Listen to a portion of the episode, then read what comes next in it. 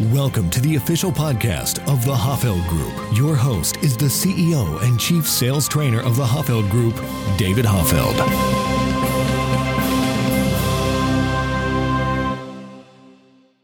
Welcome to the Science of Selling podcast, the place where you get actionable sales insights that are backed by hard science. I'm David Hoffeld, and joining me is Carl Polson. And Carl, as we kick off today's podcast and talk about a really important topic, I first want to begin by asking you kind of an odd question, but I think it helps our listeners get to know a little bit more about you. And that is if you could vacation for a week anywhere in the world, where would it be and why?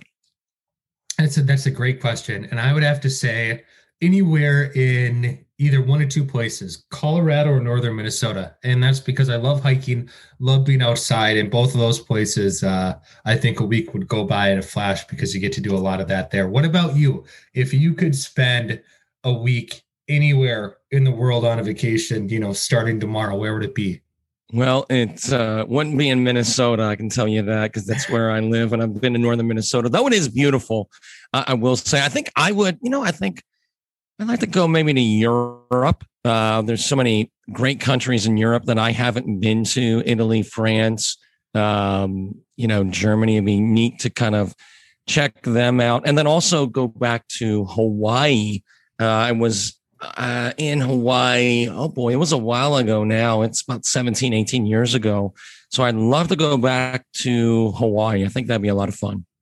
That'd be a great one. Um, and I know today we're going to be digging into why number five, why your product or service. And to get us started, uh, could you, for our listeners, David, give a brief overview of what why your product or service is all about?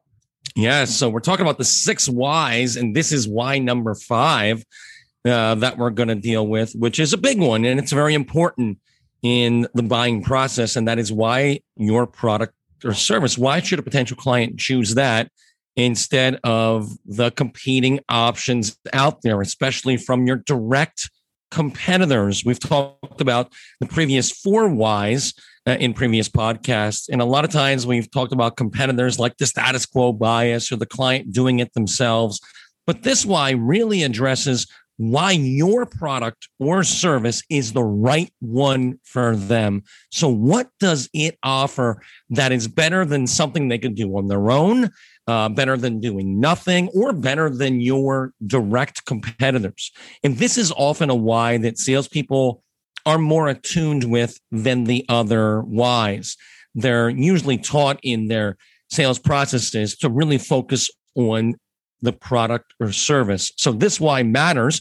Uh, and it matters to salespeople. It matters, of course, to the buyer as well. So the really the question comes down to Carl is how do we execute on this effectively? How do we compellingly show people that our product or service is the right one for them so we can get a commitment to why number five? Mm. That's that's that's a really good insight there. And and what about in terms of challenges salespeople typically face when it comes to addressing this why with customers? What does that look like? Yeah, I think the, the number one thing I've seen across many industries and working with many companies all around the world when it comes to this why is a lack of customization. Oftentimes, salespeople will fall into a generic presentation of their product or service. And oftentimes, if they do customize it, they customize it to their own perspectives, meaning the seller. Uh, I run into this all the time where people say, you know, I really want to make it mine, or I want to want to show my potential clients what I believe is most important, or what would matter most to me if I were them. And so all this way of narcissistic selling, I call it, is ineffective because we want to customize the presentation, not to you as a seller or your own perspectives, but we want to customize it to our clients. So, really tailoring how you present your product or service to the client. Let me give you an example of this and we'll dig down deeper into it. But just imagine you as a buyer, right? So now we'll take off our seller hat, we'll put on our buyer hat. Imagine mm-hmm. you are looking at buying something uh, being part of the buying process something for the company you work for. And imagine you're going through a couple vendors and you've narrowed it down to two that have solutions that could be a good fit. First, first salesperson comes in and launches into a generic presentation about the strengths of his product or service, you know, closing with the general pitch, right? Just everything is just general. Mm-hmm. And the other salesperson, after that, she comes in and she really has gets a good understanding of your situation, your priorities, the problems, specific ones you want to solve. And then she customizes her presentation of her products and services to connect them to what matters most to you. And she clearly shows you how her product or service will address each of your needs and your pain points.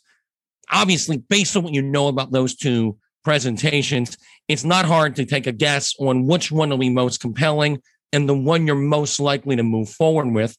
And it's because the salesperson, that second one, really tailored her presentation of the product or service and made it more about you than about her, right? She customized it. She really connected the dots so that you walk away saying, wow, okay, that could really impact us. Whereas with the first one, you had to take, you had to do the mental steps of applying it to yourself. It was all high level. Here's what we do. We do this and that. You know, it's kind of just the, the feature and here's the benefit right? That generic, old, stale way of selling a product or service. Whereas we want to do to really compellingly answer this why is tailor our presentation, customize the way you share your product or service to what matters most to your potential customer. So it's really being hyper focused on them and clearly conveying how what you offer will meet their needs. And, you know, for our listeners out there, what are some tips or strategies you have in terms of how to address best the how how to address this why when you are talking to customers and obtaining commitment to it? Yeah, this is an important one because we want to make it really clear how our product or service will positively impact buyers and make it easy for them to recognize high levels of value. There's been a number of studies that have looked at this. And when salespeople do this, when they don't just give a generic pitch, but they actually get into how their product or service will serve and really meet the specific needs, so they get very specific in their presentation. Uh, the perception of value skyrockets, and study after study shows they are more likely to hear a yes at the end of it. So, what is one way you can do that? One thing we talked about in my book, The Science of Selling, and we teach is something called a primary buying motivator statement. What does all that mean? First of all, real simple. So, primary buying motivators are the things we want to really focus on early in the sale in our discovery to understand. So, that's our pro- prospect's problem, their dominant buying motives. We want to get into the buying requirements. We've talked about these in previous podcasts. So, once you understand that, though, you've done a good discovery now you can, when you present your product or service, use a primary buying motivator statement. What is that? It's when you really clearly say, now, earlier you mentioned that you had this concern. Well, the way we address that with our service is right. You connect the dots and you want to make it crystal clear. So the, the, the, the way I want you to think about this, what I teach is I want it so that if a third grader walked into the room, right? Someone very young, that they will be able to perceive the value you're sharing. So make it cognitively um, undemanding to be able to uh, perceive this value. Oftentimes, when salespeople present their product or service, they'll present a lot of great value, but they rely on the customer to connect the dots between their situation and what's being presented.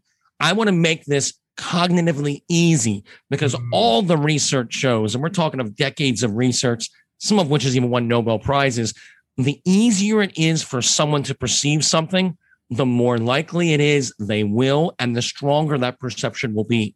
So I want to look at my sales process. I want to look at how I'm presenting my product or service and say, how can I make it clearer that what I'm offering will really meet my potential clients' needs? And the way to do that is first identify those primary buying motivators. What are the problems they have? What's the scope of them?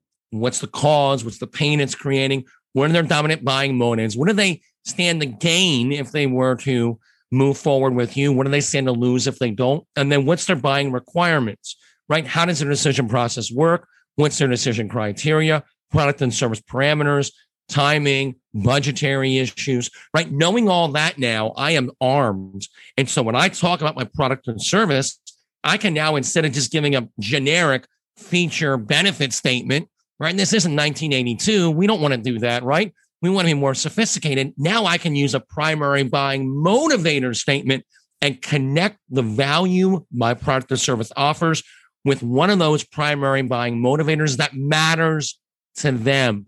And when you do this, your customers will have aha moments and they'll perceive very high levels of value because you made your product or service presentation not about you, but about them.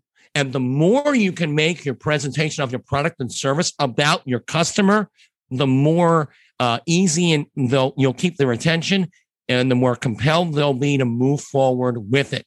So again, customize your sales presentation or your product or service to them, not you. It's one of the biggest mistakes I see in salespeople saying, I want to make it mine regarding their, their sales process. And that's the battle cry of, of those soon to be let go by a company, right? I want to make it mine. No, no, no, no. Don't make it yours. Make it theirs. Focus on the people that you're you're trying to sell to, less on yourself. Because when you do that, good things happen for both you and your buyers. As always, great stuff, David. Uh, until next time, hope you stay safe. Uh, if you're in Minnesota, hope you continue to enjoy this nice weather, and we'll be talking soon. Sounds good. Thanks, Carl.